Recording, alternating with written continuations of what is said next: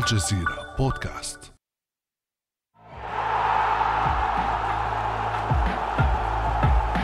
فوز العرب بلقب بطل العالم في كرة القدم ظل طيلة 88 عاما حلما مستحيلا. وبلوغ مربع الكبار بقي أمنية صعبة المنال. تتأهل المنتخبات العربية إلى نهائيات كأس العالم بشق الأنفس. وقلة منها فقط تتمكن من تخطي دور المجموعات. فأين الخلل؟ وما الذي يعيق كرة القدم العربية عن تجاوز مسلسل الخيبات في المونديال؟ وكيف يمكن تطوير كرة القدم العربية لتجسد الحلم العربي وتحقق الإنجاز في المحافل الرياضية الدولية؟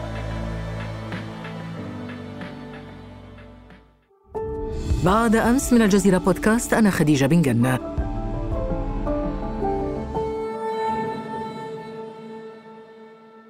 يسعدني كثيرا أن أستقبل في هذه الحلقة الصحفية والمحلل الرياضي الكابتن محمد الجزار. أهلا وسهلا بك كابتن. أهلا بيكم رامي سعيد بوجودي مع حضرتك ومع كل المستمعين وإن شاء الله نكون ضيوف خفاف عليكم بإذن الله. أكيد خفاف وإحنا سعداء جدا جدا بك محمد. كابتن محمد العرب يعشقون كرة القدم يتابعون المونديال بشغف عظيم جدا. لكن للأسف لم نرى منتخبا عربيا في يوم من الأيام يتقدم في التصفيات ليقتلب من انتزاع الكأس لماذا؟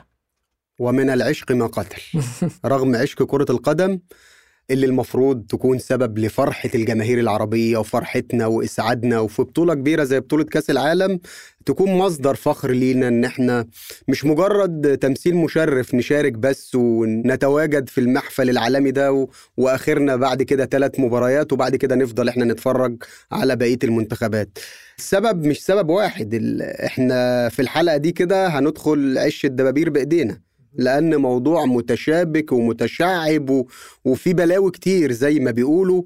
قصة المشاركة العربية في بطولة كأس العالم من وجهة نظري تبقى مشاركة خجولة ويعني الإنجازات فيها تعد على أصابع طيب، اليد الواحدة. راح نشوف لماذا خجولة هذه المشاركات. ولكن خلينا أولا نحاول أن نستذكر معا ونبحث أو نقدم حصيلة لمشاركة المنتخبات العربية في بطولة كأس العالم. يمكن لو هنتحدث عن ال- ال- المشاركة العربية وأفضل ال- المشاركات الكثير من الدول العربية شاركت أكتر من مرة زي تونس المغرب الجزائر ال- المنتخب المصري ومنتخبات شاركت مرة واحدة زي العراق الإمارات الكويت وأخيرا قطر.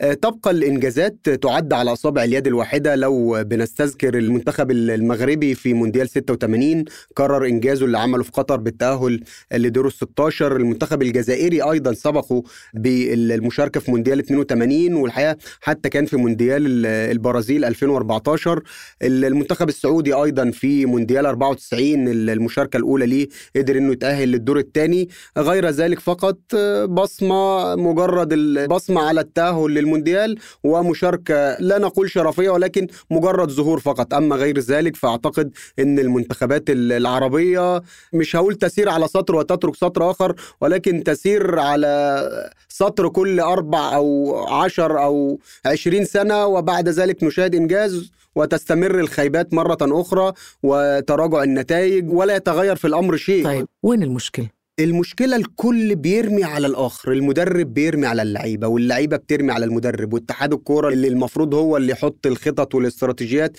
يرمي على المدرب ودايما المدرب يكون الضحية وحتى اتحاد الكورة الدولة ترمي عليه رغم إن الدولة مثلا تلاقيها مهملة لقطاعات الناشئين والفئات السنية الموضوع فيه أزمات كتيرة جدا ولكن الحلول سهلة والحلول بسيطة من وجهة نظري. لو اهتمينا بالقاعدة وبالفئات السنية وحطينا تارجت قدامنا ناس كتيرة كانت بتتريق وتتمسخر. اليابان من 2005 تقريبا آه، أو 2010 طلعوا قالوا إن إحنا هننافس على الفوز بلقب بطولة كأس العالم سنة 2050 أنت فين و2050 فين؟ النهارده بنشوف اليابان. يعني في رؤية بعيدة المدى أيوه اليابان النهارده في كأس العالم بتفوز على ألمانيا. واحدة من أبطال العالم والمرشحين الأقوياء للقب بتفوز على إسبانيا بطلة العالم 2010 بتقدم لنا كرة متطورة بتقدم لنا لعيبة جديدة ونجوم جدد. إنما إحنا ماذا تقدم المنتخبات العربية للكرة العالمية؟ وما هي الإضافة التي تصنعها المنتخبات العربية لكرة القدم العالمية؟ مع احترامي كلها نجاحات فردية وتعد على أصابع اليد الواحدة فقط أما غير ذلك فالمشكلة والخلل والأزمة اللي موجودة سببها غياب الرؤية وغياب الاستراتيجية الواضحة. مفيش مسؤول بيجي ويحط مثلا يقول أنا أحط خطة مش هقول ل 50 سنة قدام لخمس سنين بس. أنا مش عايز لا تحتاج إلى إمكانيات مادية وبشرية. الإمكانيات موجودة. مفيش دولة عربية صدقيني ما فيهاش إمكانيات.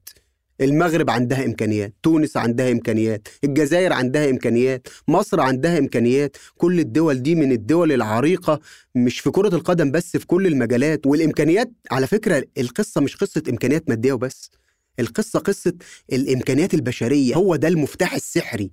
هو ده اللي تقدري بيه إن انت تحققي الإنجازات وتجيبي البطولات وتعملي من المستحيل حقيقة وتخليه شيء ملموس على أرض الواقع. لكن أنا حتى ممكن يكون عندي إمكانيات مادية وما أقدرش أعمل إنجاز لأن ما عنديش الإمكانيات ولا الكوادر البشرية. لكن الخلل في الدول العربية معظم الدول العربية وليس كل الدول العربية إن لديها الإمكانيات ولكن ليس لديها إدارة بشكل صحيح تستطيع استغلال هذه الإمكانيات وهذه المواهب بشكل صحيح وتنفض الغبار عنها لتظهرها كمنتج وكسلعة أمام العالم. كرة القدم للأسف يعني, هذا أمر ممكن يعني طبعا طالما انه العرب قادرين يأخذوا كأس العرب وكأس أمم إفريقيا وكؤوس خلينا نقول إقليمية ما الذي يمنع من أن يتوسع هذا الحلم إلى كؤوس دولية كأس العالم؟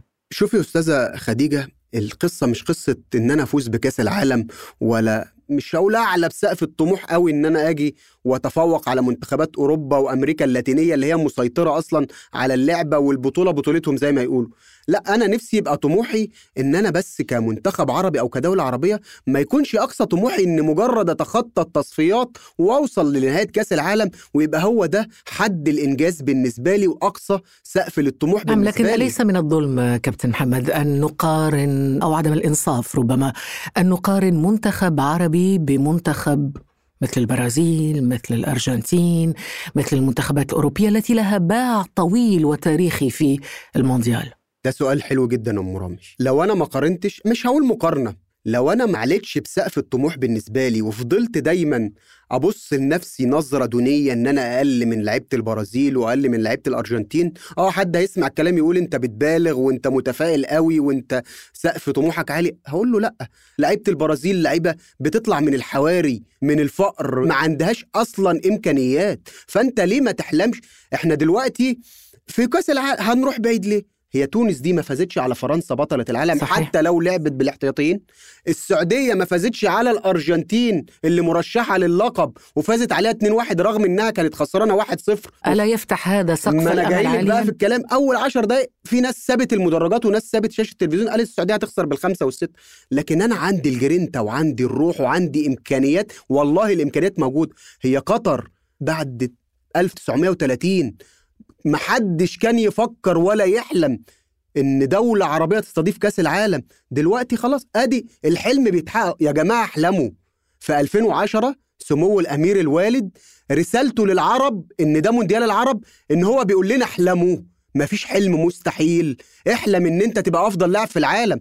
ما أنا حلمت فزت على الأرجنتين لكن نمت بعد كده قدام بولندا وقدام المكسيك وتراجع مستوايا فطلعت من الدور الأول. فما فيش حلم مستحيل المهم أفضل واسعى ورا حلمي واجاهد وراه. زي ما قلت لحضرتك قبل شوية رياض محرز ومحمد صلاح وصلوا للتوب 3 في العالم ضمن أفضل ثلاثة لعيبة في العالم وكانوا بينافسوا بقوة إنه يكون أفضل لاعب في العالم. فالموضوع صعب آه. طيب على ذكر رياض محرز واللاعبين الدوليين الذين يلعبون في منتخبات أجنبية وأوروبية ألا يستثمرون بشكل جيد عندما يلعبون في منتخباتهم الوطنية؟ للأسف لا. الإعلام والمسؤولين هضرب لك مثال يمكن أقرب شوية بمحمد صلاح.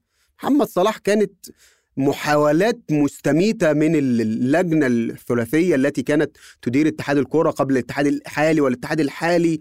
محاولات مستميتة وكأنها لتطفيش محمد صلاح وإبعاده عن المنتخب لماذا؟ لأنه أراد فرض نظام على منظومة الكرة المصرية وعلى المنتخب يكون هناك التزام في المعسكرات. هذا الأمر لم يعجب البعض. مثل هؤلاء اللاعبين وهؤلاء النجوم يجب أن نستغلهم بالشكل الصحيح ونستفيد منهم. ما فيش لعيب لوحده هيجيب لي مثلا صلاح هيجي أقول ده نجم ليفربول وجايب وفايز بال Champions League مع ليفربول ولا محرز فايز بال Champions League مع بال Premier League مع مع مانشستر سيتي هيجي يفوز مع الجزائر بكأس العالم أو صلاح هيوصل مصر كأس العالم. لا هي منظومة متكاملة. بس أنا اللاعب ده من خلاله ممكن أزرع في اللعيبة الصغيرين والأجيال اللي جاية. ممكن يكون عندي 10 محمد صلاح. تخيلي لما أنا يكون عندي في منتخب مثلا 10 لعيبة بتلعب في ليفربول وريال مدريد وبرشلونة وأرسنال.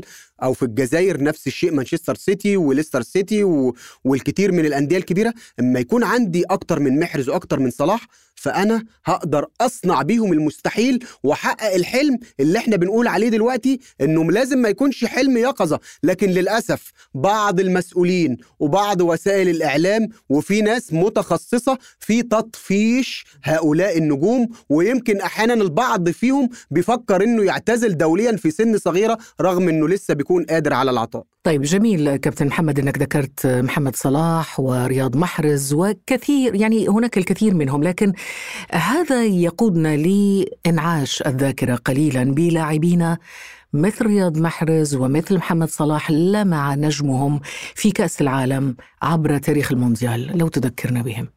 الحقيقة كتير من النجوم العرب اللي وضعوا بصمة في بطولات كأس العالم وتألقوا بشكل كبير. يمكن لو نتكلم عن المنتخب الجزائري في مونديال 82 والمشاركة الكبيرة جدا للمنتخب الجزائري اللي تألق فيها وكان قريب جدا من التأهل للدور الثاني لولا مؤامرة آه، خيخون الشهيرة اللي أبعدت المنتخب الجزائري في حادثة تسببت في تغيير لوائح كرة القدم بالنسبة للفيفا اللي أصبح جعل المباريات تقام في توقيت واحد.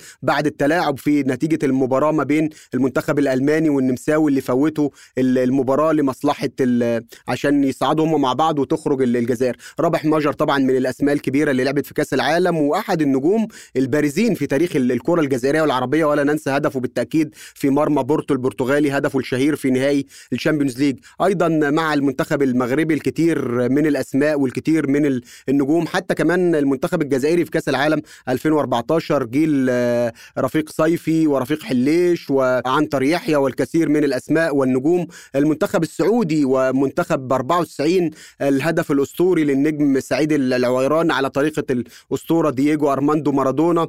آه، فؤاد أنور. آه، وفؤاد أنور طبعا آه، من اللعيبة اللي تألقت في هذه البطولة وقادت السعودية للتأهل للدور الثاني. أسماء الحقيقة لفتت الأنظار لكن أنا دايما بنظر إن المشاركة العربية لحد دلوقتي مش هي الحاجة اللي نقول تركت بصمة وعلامة تاريخية في سجلات بطولة كأس العالم. كلها كانت مشاركات نتذكر فيها لمسة لمحة هدف ما إلى ذلك. لكن أن نقول أن لاعب عربي ترك بصمة كبيرة في بطولة كأس العالم وكانت بطولة كأس العالم هي انطلاقته للنجومية أعتقد أن ذلك من الصعب. ربما في هذه النسخة شاهدنا لاعب زي سالم الدوسري لاعب المنتخب السعودي بهدفه الرائع في مرمى آه، المنتخب الأرجنتيني. أيضا نشاهد في تشكيلة المنتخب المغربي في هذه البطولة تألق النجم حكيم زياش الذي الحقيقة واحد من اللاعبين اللي متالقين في البطولة حتى الآن وفي مباراة كندا الأخيرة سجل أسرع هدف للمنتخبات العربية في آه، تاريخ مشاركات المنتخبات العربية في بطولة كأس العالم. يوسف النصيري أيضا تألق في مباراة كندا المنتخب المغربي الحقيقة بالكامل كنجوم ياسين بونو واحد من أفضل الحراس في العالم. طبعا المنتخب القطري كان بعيد تماما عن مستواه. المنتخب التونسي آه، كان يعني ما شفناش اللعيبة اللي برزت بالشكل الكبير كعناصر فردية ولكن بشكل جماعي قدروا إنهم يفوزوا على فرنسا ففي المجمل أشوف إنها أسماء محدودة ربما لفتت أو خطفت الأنظار آه، في تاريخ مشاركات المنتخبات العربية خلال بطولة كأس العالم. اذا آه، كابتن محمد المنتخبات العربية تعتبر التأهل لنهائيات كأس العالم إنجازا في حد ذاته. يعني مجرد أن تتأهل فهذا إنجاز. نعم. لكن تاريخيا لم تتخطى دور المجموعات سوى ثلاث منتخبات هي الجزائر والمغرب والسعودية. لماذا لا يتم البناء على هذا الإنجاز لمضاعفته والذهاب بعيدا في المونديال؟ لأنه لا يوجد استقرار. هضرب المثل بتجربة المنتخب السعودي في كأس العالم 2022 وبتجارب أخرى. المنتخب السعودي لفت الأنظار وقدم الحقيقة مستوى مميز في البطولة دي. آه، صحيح خرج من الدور الأول وكنا نطمح للأفضل من ذلك بكثير لكن هناك بعض العوامل اللي أثرت على مشاركة المنتخب السعودي منها ظروف الإصابات الحقيقة اللي غيرت مجريات المباراة.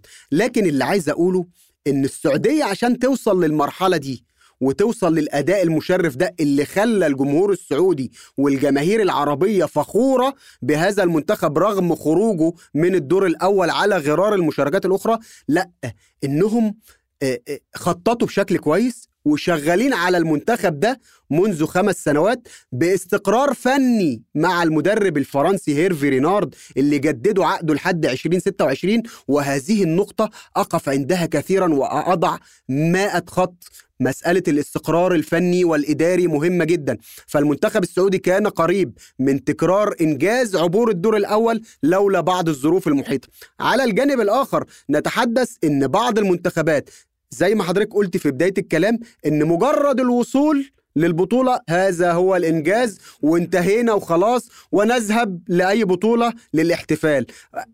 في مسألة الاستقرار أيضا عندما يكون هناك اتحاد كرة يقود المسيرة لا يستمر ربما لا تجد اتحاد كرة أو جامعة تدير منتخب تأهل لكأس العالم بطولتين متتاليتين في كأس العالم في أي دولة عربية. نادرا هذا آه، آه، يحدث وربما إن لم تخني الذاكرة لم يحدث أصلا في السابق أن اتحاد كرة أو منظومة إدارية تتولى إدارة لعبة في إحدى الدول العربية كانت موجودة على رأس القيادة لهذه اللعبة خلال بطولتين كأس عالم فإذا مسألة الاستقرار الاستقرار الفني والاستقرار الإداري هي السبب أننا لم نرى سوى ثلاث منتخبات فقط استطاعت أنها تتجاوز حاجز آه، الدور الأول في بطولة آه. كأس العالم. ألاحظ كابتن محمد أنك تركز كثيرا على موضوع الاستقرار الفني للمنتخبات والخطة أو الاستراتيجية وأيضا الاتحاد والمدرب. يعني هذه كلها عناصر مترابطة يعني تمشي مع بعضها. لكن عندما يحدث إخفاق أو هزيمة ننسى كل هذا ونمسك بالمدرب ونبدأ في جلد المدرب و يعني يجلد كأنه هو السبب الرئيسي لهزيمة أي أي منتخب. هل هذا واقعي؟ هل هذا صحيح؟ لا طبعا أمر ولكن هذه هي العقلية العربية بدون دبلوماسية بصراحة. تخيل مش مش الكرة بس تخيلي مثلا أي مؤسسة حكومية أي جهة إدارية أي مسؤول بيجي يقعد على الكرسي لو في خطة موضوعة في استراتيجية لو لو لست شهور قدام يجي لأ. أنا الحاكم بأمري هنا.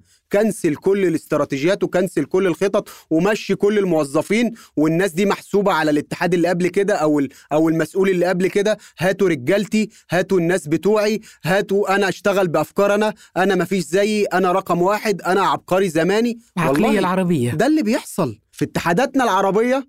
وفي المسؤولين العرب دايما لا أحد لا خطة تستمر أكتر من أربع سنوات اللي هي الفترة اللي بيبقى فيها انعقاد أي جمعية عمومية ولا استراتيجية بتكون موضوعة يتم العمل من خلال. يا جماعة هذه الجهات ليس ملكا لأشخاص. كرة القدم هي لعبة الشعوب ولعبة البسطاء. اهتموا بها وركزوا على أن تصححوا الأخطاء والسلبيات. مع إنه كابتن محمد تصرف ميزانيات هائلة على الرياضة وعلى كرة القدم في دولنا العربية. نعم ودي النقطة اللي اتكلمنا فيها بداية الحلقة إن قلنا إن الإمكانيات موجودة لكن هل الإمكانيات دي بيتم استغلالها بالشكل الصحيح وبيتم صرفها في أماكنها؟ لأ. دائما نشاهد عبر التلفاز ونقرأ عبر وسائل الإعلام الكثير من شبهات الفساد والعمولات والرشوة وده لحد يا أستاذة يا مرامي السمسرة والعمولات بتكون في تعاقدات مع مدربين أجانب فضايح كتيرة على مدار سنوات طويلة ومع احترامي مش في دولة لا في كتير من الدول فإذا الخلل في الإدارة ليس الخلل لا في إمكانيات لأنها موجودة ولا في مواهب لأنها متوفرة بكثرة بالعكس ده في مواهب كتيرة جدا تحتاج فقط تصرخ بأعلى صوت من ينفض عني الغبار؟ من يكتشف موهبتي؟ وللأسف مواهب كبيرة جدا بتندثر تحت التراب ولا أحد يعرف عنها أو يسمع عنها شيء إما صحيح. لأن, لأن هذا اللاعب قريب للمسؤول فلان أو هذا اللاعب حتى وبنص إمكانيات لأن الإعلامي فلان, فلان يعرفه. يعرف فلان آه، فلان قريب فلان. بس قبل محسوبية. شوية لفتني أنه كابتن أحمد أنك تقول أنه كل مسؤول يأتي بفريقه لأنه لا يثق في فريق المسؤول الذي سبقه.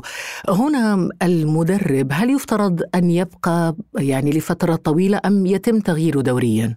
أنا من هواة مدرسة ال- الاستقرار التغيير الكتير أحيانا بيكون مضر مش مفيد ليه الاستقرار؟ لأن لما في حد بيتولى مسؤولية ومع الوقت بيكتسب الخبرات يعني دايما يقول لك إيه مس... يعني مثلا أنا بحب أضرب أمثلة عشان نسهل والمعلومة توصل للناس وليد الركراكي كنت أنا في حوار مع أحد اللاعبين بدر بنون اللاعب ال- المغربي المحترف حاليا في قطر القطري ونادي آه، الأهلي المصري سابقا.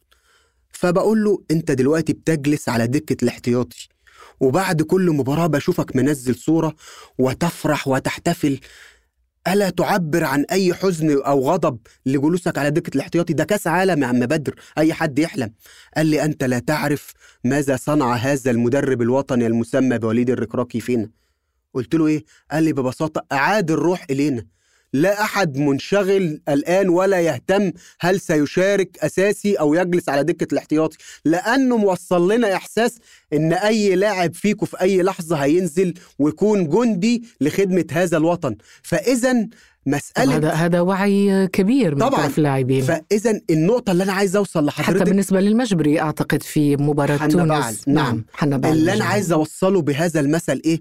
إن الراجل اللي موجود بياخد على المكان وبيدي الروح للعيبة ومع الوقت بيعرف بفهم ثقافة اللاعب ده إيه وبعرف البلد اللي أنا بشتغل معاها سواء بقى مدرب وطني أو أجنبي. في النهاية ليس المقياس بالجنسية لا ممكن مدرب أجنبي ويجلس لفترة يكون ابن لهذا البلد مثله مثل المولود على تراب هذه الأرض. فمسألة إن المدرب بيستمر لسنوات طويلة في مدرب أوروجواي ظل يدرب المنتخب أكتر من 15 أو 16 سنة. هيرفي رينار بقاله يمكن ثلاث سنين أو أربع سنين منذ أن رحل مع المنتخب المغربي ويريد استمراره لحد 2026 نشاهد الفيديوهات لهذا الرجل وهذا المدرب انفعاله وحماسه مع اللاعبين.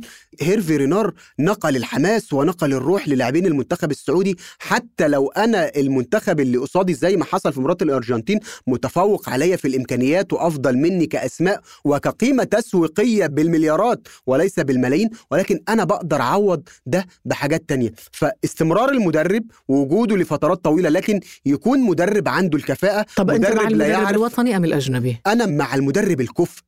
لا أنظر إلى الجنسية ولا أنظر إلى اللون ولا أصنف كرة القدم والحياة بشكل عام يجب ألا نصنف الأمور بهذه الطريقة هي الأمور كلها مترابطة ولازم ننظر لها بعقلية ذكية وبتفكير ذكي ولا ننظر للأمور وبرؤية بال... شمولية ربما ولا مم. ننظر شاملة. مرامي بالعاطفة مم. أكتر حاجة أكتر فخ يقع فيه العرب صعب صعب هو أنك التفكير تنظر إلى كرة بالجلد. القدم بدون عاطفة صعب جدا. مش صعب ولكن لازم يبقى في حكمة وفي احترافية. مم. للأسف نحن لا نتعامل مع الأمور باحترافية ولا ننظر لكن هناك بمنظورها كابتن- الصحيح. كابتن محمد الجزار هناك جزء من العاطفة في هذه اللعبة لا يمكن إنكاره. طبعا.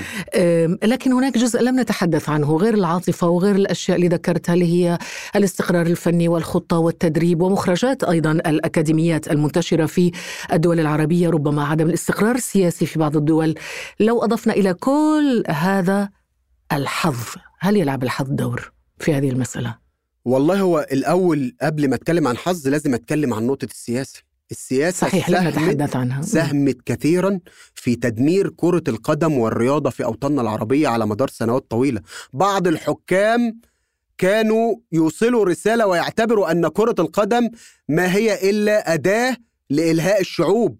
وليست فكر استثماري وفكر اقتصادي وأداة لصناعة السلام وتطوير البلاد لكن والنهضة هنا بها تحديدا كابتن محمد لا يمكن أيضا إنكار انه هناك توظيف سياسي للمونديال ولكرة القدم، أنا أتذكر أنه كان في تصريح للرئيس البرازيلي قبل سنوات لما نظم المونديال في البرازيل قال يا ريت لو كل ستة أشهر هناك مونديال لأنه مرر مجموعة من القرارات السياسية في عز وفي خضم أجواء المونديال والناس لم تنتبه إلى ذلك.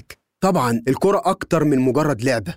الكرة يعني يمكن شفنا في مونديال 2022 البعض يحاول استغلالها لتمرير رسائل وتأثير على الرأي العام وتغيير الكثير من الأمور حتى الأمور الفطرية. ولولا وقفة قطر القوية وصلابتها لكان من الممكن أن تتغير الكثير من الموازين. ليس في عالم الرياضة فقط وأنت تفهمين قصدي بالتأكيد. فمفيش السياسة الكرة القدم جزء من السياسة جزء من الفن جزء من الثقافة كل الأمور دي مرتبطة ببعض. ونعود لمسألة الحظ. الحظ لا يقف إلا مع المجتهدين. الحظ هو جزء من حياتنا اليومية. لا يوجد شيء ناجح بدون حظ وبدون توفيق. أحيانا ممكن أبذل كل جهدي وكلاعب كرة القدم ملتزم في التدريب وأنتظم في صلاه الجيم وأقوم بعمل كبير جدا داخل الملعب. وفي النهاية أسدد كرة وتصطدم بالقائم وتخرج. أكاد أفهم منك كابتن محمد أنه إحنا العرب مش محظوظين. والله لا مش مسألة حظ إحنا مش مش بنخطط كويس إحنا مش مش بنضع استراتيجيات مش واخدين الموضوع باحترافية كبيرة جدا واخدين الموضوع كهواية أكتر. طالما لازلنا هواة فلن نتقدم إلى الأمام. سيظل وصولنا إلى كأس العالم هو الأقصى طموحنا وأكبر إنجاز بالنسبة لنا معظم الدول العربية وليس كل الدول العربية. طبعا حتى أكون منصفا بعض الدول العربية الآن زي ما شفنا المغرب منتخب متطور منتخب طموحه كبير. ويمكن من قبل البطولة كنت بتكلم مع لعيبة المنتخب المغربي اللاعب سفيان بوفال بوفال قبل حتى ما يكسبوا بلجيكا وقبل ما يتأهلوا لدور ال 16 قال لي إحنا طموحنا أكبر من دور ال 16 قلت له أنتوا لسه متعادلين مع كرواتيا أول مباراة؟ قال لا هتشوف إن شاء الله هنعمل إيه قدام بلجيكا وقدام كندا وده اللي حصل فعلا. والجميل إنه بمدرب وطني. نعم وليد الركراكي مدرب مدرب كبير ويجب أن نفتخر بهذا الرجل لأنه مدرب أعاد الروح للكرة المغربية. رجل منصف لا يحب ولا يكره مثلما كان يفعل خليلوزيتش. أعاد البريق من جديد لحكيم زياش في هذه البطولة اللي تألق بشكل واضح جدا وإن شاء الله حمد الله الذي لا زلنا ننتظر منه الكثير في المرحلة المقبلة. فالحظ لا يقف إلا مع المجتهدين. فيجب أن نغير نظرتنا لكيفية التعامل مع كرة القدم. يجب أن نتعامل مع الموضوع بنظرة أكثر شمولية واحترافية لنتقدم للأمام ووقتها سيكون التأهل عن دور المجموعات هو شيء معتاد وشيء روتيني بالنسبة للمنتخبات العربية التي تتأهل لكأس العالم. هذا كلام جميل جدا ونتمنى ذلك. لكن حتى لو لم نتقدم بالقدر المطلوب ربما تقدمنا في مسألة أخرى وهي أنه انتصرت القضية الفلسطينية في هذا المونديال أليس كذلك؟ من قال أن عدد المنتخبات المشاركة في هذه البطولة 32 منتخبا فقط هو مخطئ. بل عدد المنتخبات المشاركة يجب أن نضيف إليها منتخب هو منتخب فلسطين. منتخب فلسطين كان حاضرا في هذه البطولة بكل قوة حتى ولم يتأهل. في هذه البطولة شاهدنا العلم الفلسطيني يرفرف في كل مكان في المدرجات وأمام المدرجات في الفانزون في مناطق المشجعين في الأماكن الترفيهية في الأسواق سوق واقف في مشيرب في درب لوسيل في قطارة على الكورنيش. المونديال وحد العرب.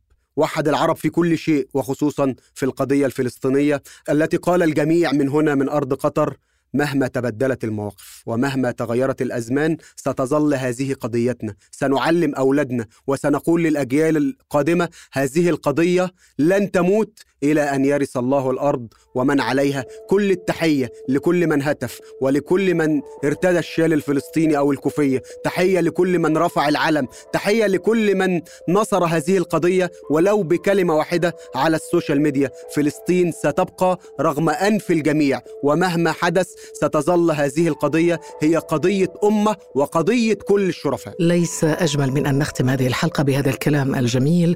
نصرة لفلسطين وللشعب الفلسطيني وللقضية الفلسطينية. ولنا حلقة بالمناسبة في البودكاست عن المونديال وفلسطين. سعدنا جدا بك كابتن محمد الجزار على هذه الحلقة الجميلة وهذا الأداء الراقي والجميل. أنا اللي سعدت جدا بهذا اللقاء. تحية للفريق الإعداد تحية للاستاذه أمل العريسي وكل الشباب اللي موجودين في الاستوديو. مبروك ليكم على الاستوديو الجديد. وشكرا جدا أستاذة خديجة. الاستوديو الجديد. شرف كبير جدا لينا وإحنا بنفتخر بيك كأحد القامات الاعلاميه الكبيرة والله. بارك الله فيك. شكرا جزيلا. كان هذا بعد أمس.